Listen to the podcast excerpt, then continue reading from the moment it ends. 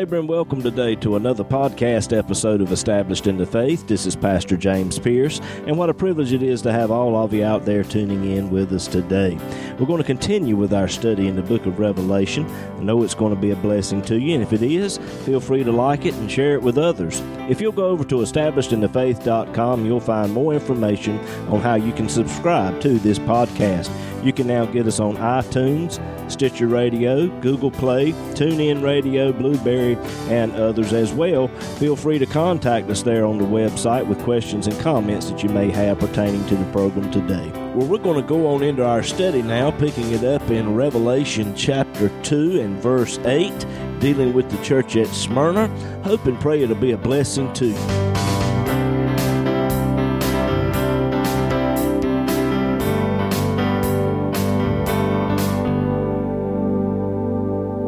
Revelation chapter 2.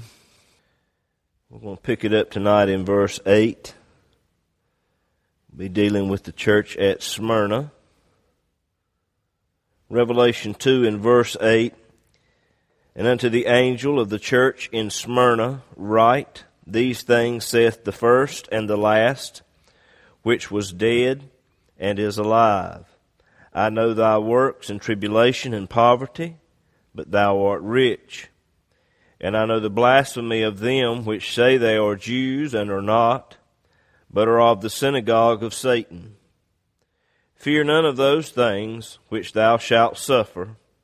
Behold, the devil shall cast some of you into prison, that you may be tried, and you shall have tribulation ten days. Be thou faithful unto death, and I will give thee a crown of life. He that has an ear, let him hear what the Spirit says unto the churches. He that overcometh shall not be hurt of the second death. This is the second church that the Lord addressed here in the book of Revelation. And when the Lord addressed these churches, He called them out by name, and He called them out in a specific order. These were literal churches that really existed. They had problems and things of which needed to be addressed, and the Lord addressed these problems, and He called these churches in a certain order. And I don't think the churches of that particular day and age realized this. We know it today because we can look back in church history and see where this particular church can represent this particular time period, this church can represent this time period, and so on and so forth. And uh, we're going to take a look at some of that tonight. But there's another thing, too, I want to say about this.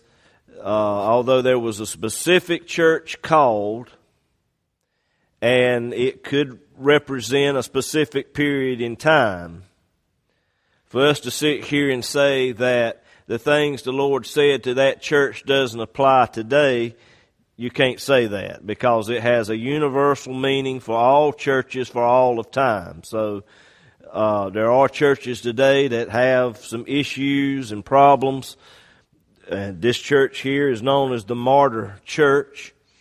It suffered great persecution. And here in America, we're not suffering persecution like those in China in Africa and other places of the world. Uh, but there are some churches that are going through some persecution. Now, Smyrna was a city about 40 miles due north of Ephesus. It was a very wealthy city. It was a place of learning, especially in the field of science and medicine. And the city was very uh, highly decorated with flowers and hedges and myrtle trees. It was known as the crown of Asia. And it's funny how the Lord makes that statement there, I will give unto you a crown of life. You can see the connection there. When the Lord said, Be faithful unto death, and I'll give you a crown of life, He is speaking this to the church in Smyrna, the city that was known as the crown of Asia due to its ornamentation of flowers and whatever the case. Had a lot of beautiful buildings, temples. They had a music center as well as a large stadium for entertainment and that sort of thing. Uh, Smyrna repeatedly sided with Rome throughout its history, which earned them special privileges and rights to be a self governed city. And Smyrna was the first city to build a temple to Tiberius, which was one of the Caesars. They were known for emperor worship. And during the reign of Domitian, he made it mandatory for every citizen of Smyrna to come to the temple and to burn incense to the Godhead of Caesar. Every person in the city was made to do that. And after that, they would be given a certificate and they could go out and live life as usual. But you can see the problem that would create with the Christian community because we know Jesus is Lord, not Caesar is Lord. All they had to do was take a pinch of incense and place it on the altar and say, Caesar is Lord, and they would go scot free. But a Christian can't do that. Jesus said, If you deny me before men, I'll deny you before the Father, which is in heaven. So you can see the problem that would create. And a lot of the Christians were killed because they would not say, they would not deny Jesus and say Caesar is Lord. Now there were some who were released. They were released because they had a lot of property and they just seized their property. In other words, you've got a lot of goods over here. If you're not going, we're just going to take your property and you're not going to be given the, the rights to, to work and to support your family.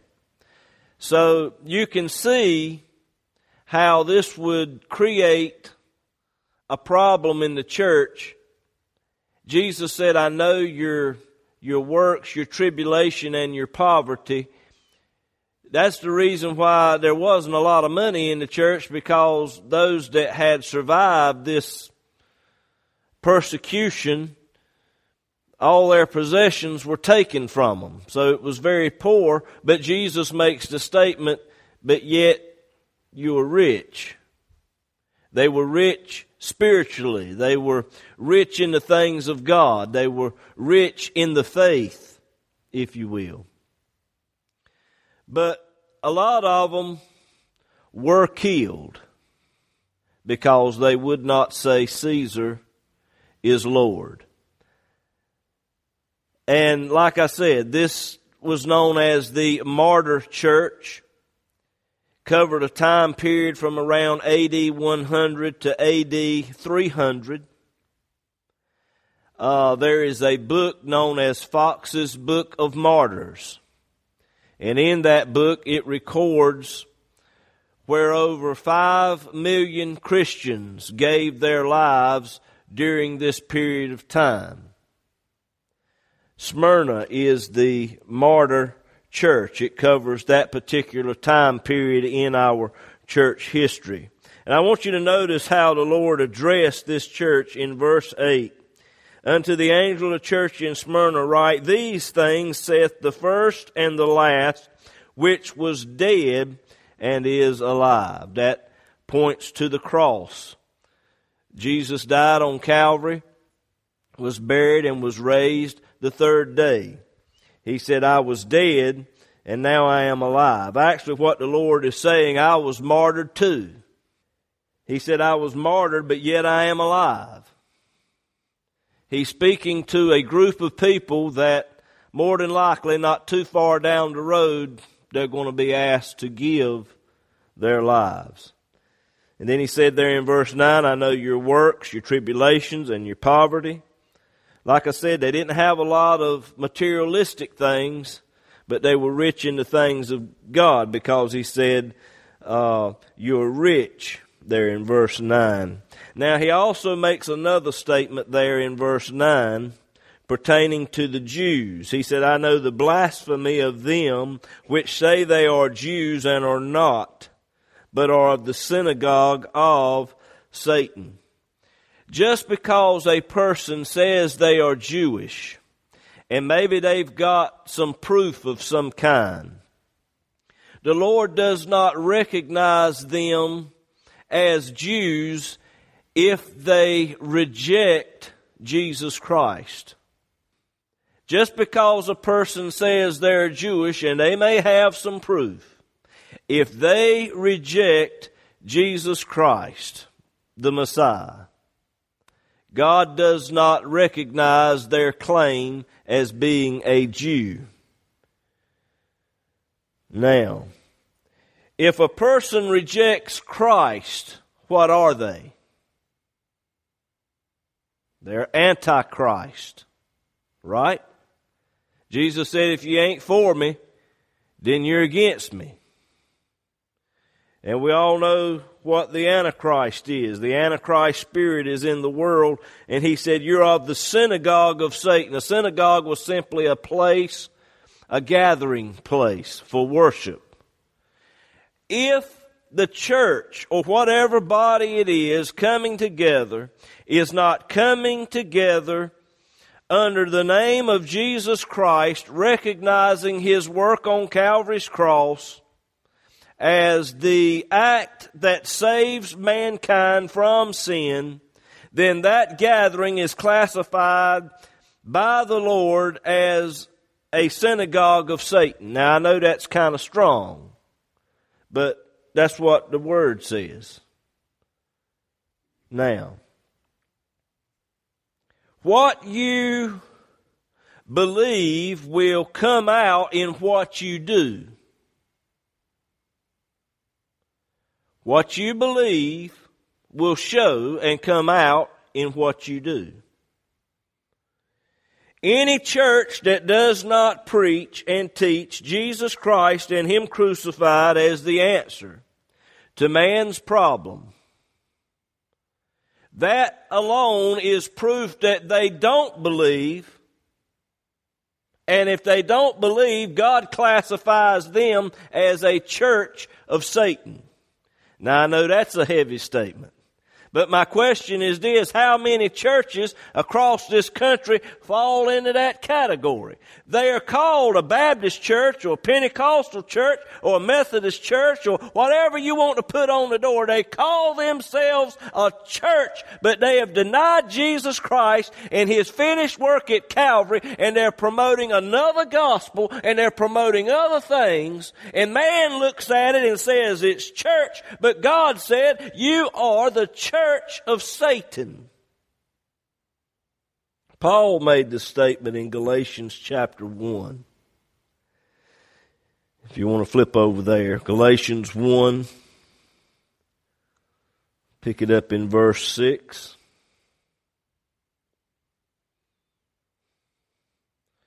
Paul had this same problem. Galatians 1 and verse 6. He said, I marvel that you are so soon removed from him that called you into the grace of Christ unto another gospel. Notice the terminology, another gospel, which is not another, but there be some that trouble you and would pervert the gospel of Christ. Don't we see a lot of that going on today? They take the gospel of Jesus Christ and it is perverted in such a way to make you think that if you send them money, then you're going to be blessed. You're going. They take the whole thing and they turn it around and, and they make a money making scheme out of the whole thing. Another gospel. He said, which is not another. There are some that pervert the gospel of Christ. And then he said there in verse 8, But though we or an angel from heaven preach any other gospel unto you than that which we have preached unto you, let him be accursed. As we have said before, so say I now again. If any man preach any other gospel unto you that you have received, let him be accursed. Another gospel. What is the gospel? What is the gospel? Paul said in 1 Corinthians chapter 1 in verse 17, he said, Christ sent me not to baptize, but to preach the gospel, not with wisdom of words, lest the cross of Christ should be made of none effect. That's what the gospel is. Jesus Christ and what he did on the cross. He said, For the preaching of the cross is to them that perish foolishness, but unto us which are saved it is the power of God. 1 Corinthians 1 verse 23, he said, We preach Christ crucified, unto the Jews a stumbling block, and unto the Greeks foolishness. Anything else that is preached that does not have Jesus Christ and Him crucified as the foundation, God considers it another gospel and another Jesus. And Paul talked about that as well.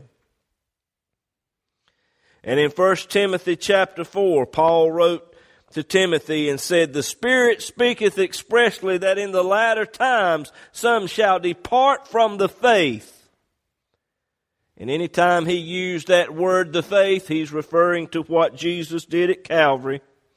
Depart from the faith, giving heed to seducing spirits and doctrines of devils. So these churches that have denied Jesus, now, they may get up there, the preacher may get up there and talk about Jesus. He may present to you a rich Jesus or a healing Jesus or a psychological Jesus. He may present Jesus in all these different ways, but anytime Jesus is separated from his finished work at Calvary, you've got another Jesus that's fostered by another spirit. It is another gospel. And you have a church of Satan. Now, I know that's kind of hard, but that's what the book says. All right. He said there in Revelation 2 in verse 10, getting back to the church at Smyrna. He said, Fear none of those things which thou shalt suffer. Behold, the devil shall cast some of you into prison that you may be tried. Jesus comes flat out and tells them, You're going to suffer. Jesus knew what was coming down the road. It don't catch God by surprise. He knows what's going to happen. And he told these folks, You are going to suffer. Jesus knew what was coming. Why didn't he deliver them? Think about it. In the book of Daniel, we have the story of Shadrach, Meshach, and Abednego that were thrown in the fiery furnace, and God delivered them. But there were many that were not delivered. Daniel was thrown in the lion's den, and God shut the mouths of those lions, and Daniel was delivered, but there was a many a one that was torn apart and God didn't deliver them. Why is it that God delivers some people but won't deliver others? Why is it that some people they go through life, it seems like they don't ever have a problem, they got plenty of money, and they just live in life not a problem in the world, but there's some folks, there's something going on all the time. Why is it? I don't have the answer to that. But Jesus told these people, He said, You are going to suffer. And I don't know why God allows some to suffer. And it seems like others go through life scot free and don't ever have a problem. But I do want you to think about this. Sometimes God delivers people through a situation.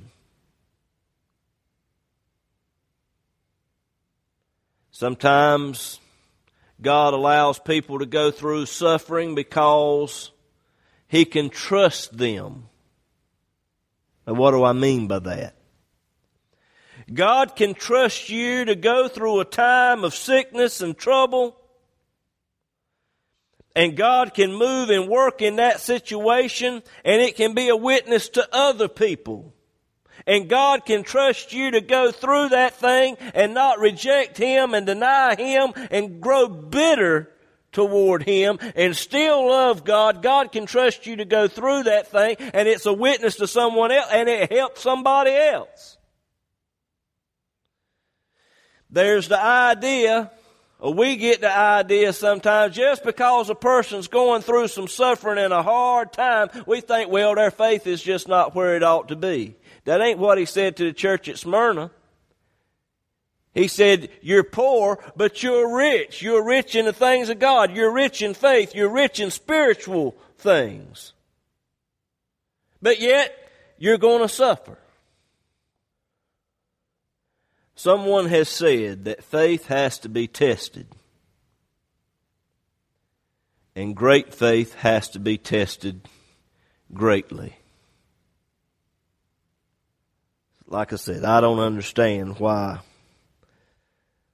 things happen the way they do. But only God knows.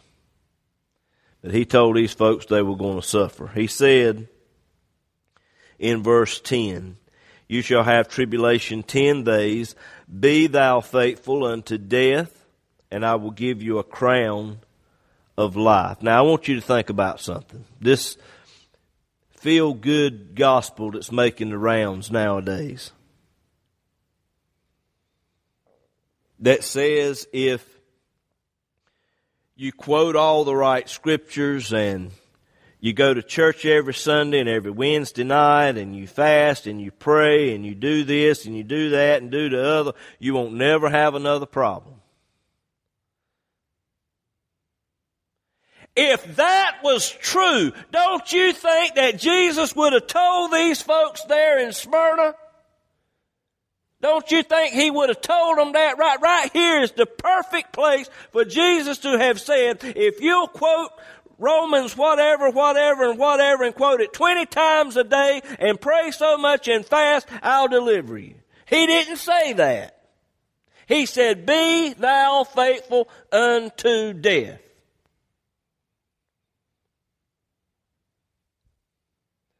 But all this other stuff sounds good, don't it? If you'll just memorize that scripture and quote it 20 times and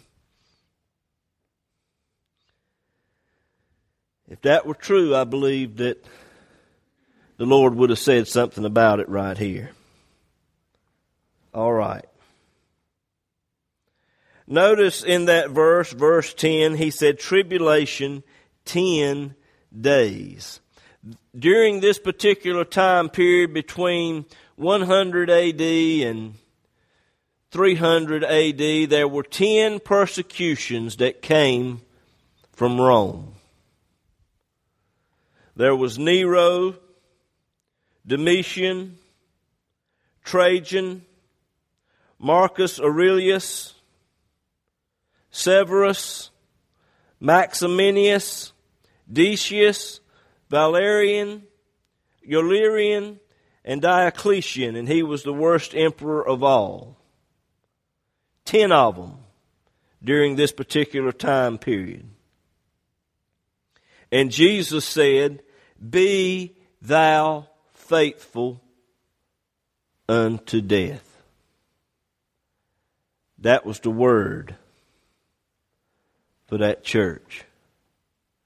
But see, it's the word for us today as well.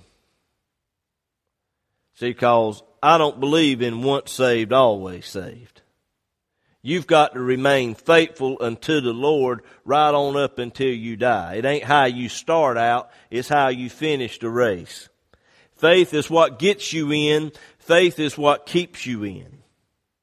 Be thou faithful unto death. But now I want to present something to you tonight. There were some Christians. The soldiers brought them into the temple and they were commanded to give worship to Caesar.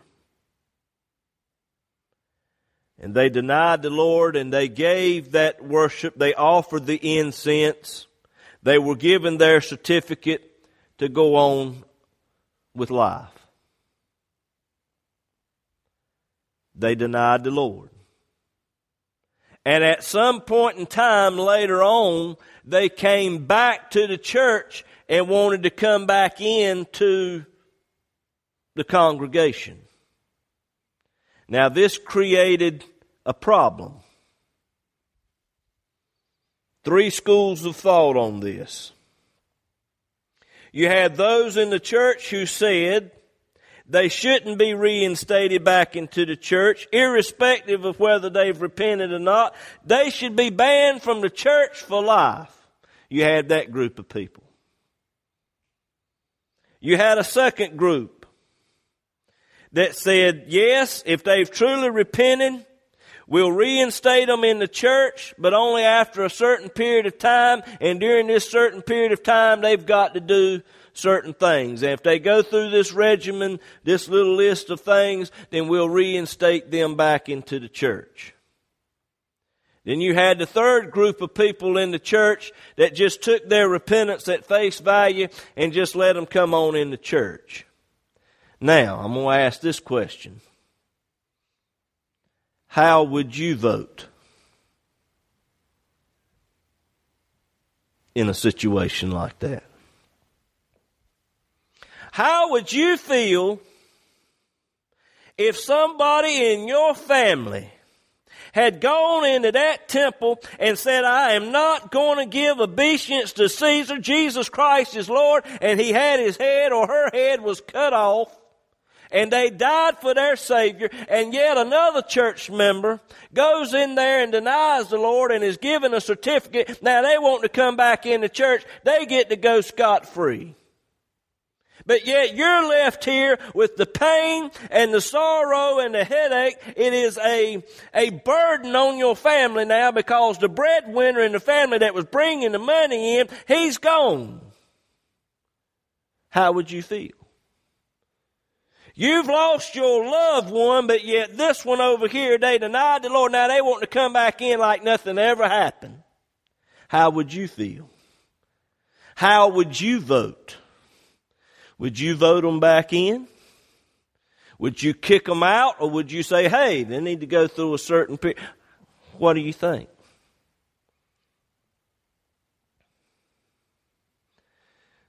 When it comes to restoration,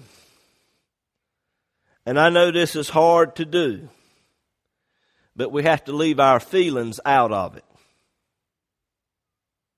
And we have to do what the Bible says. So, what does the Bible have to say about restoring such a person?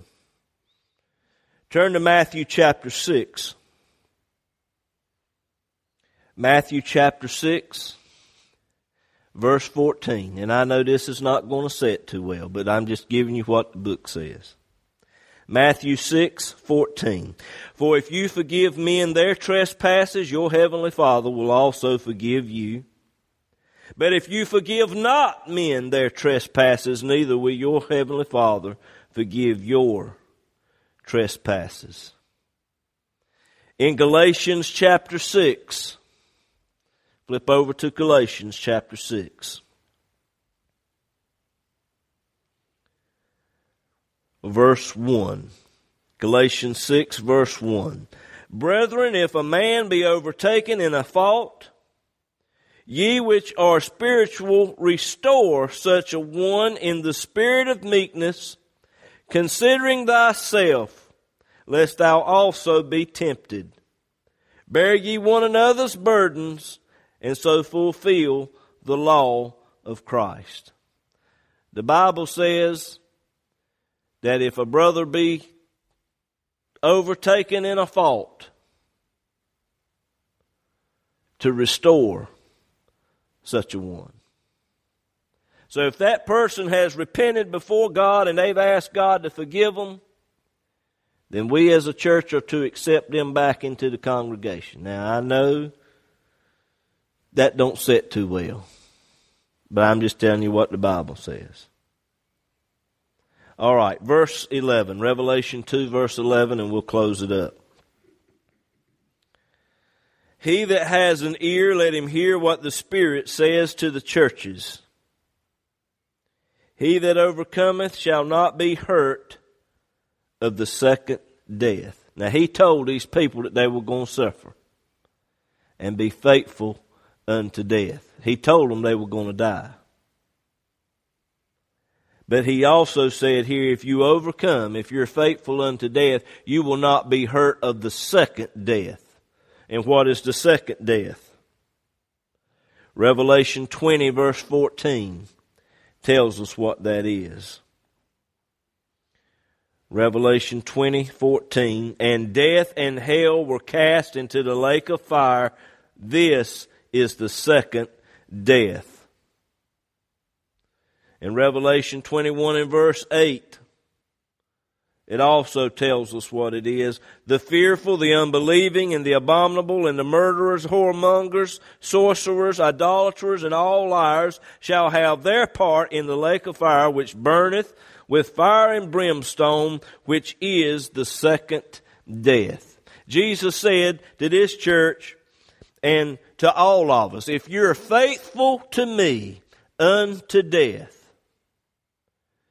then you will not be hurt of the second death. Speaking of eternal separation from God in the flames of hell.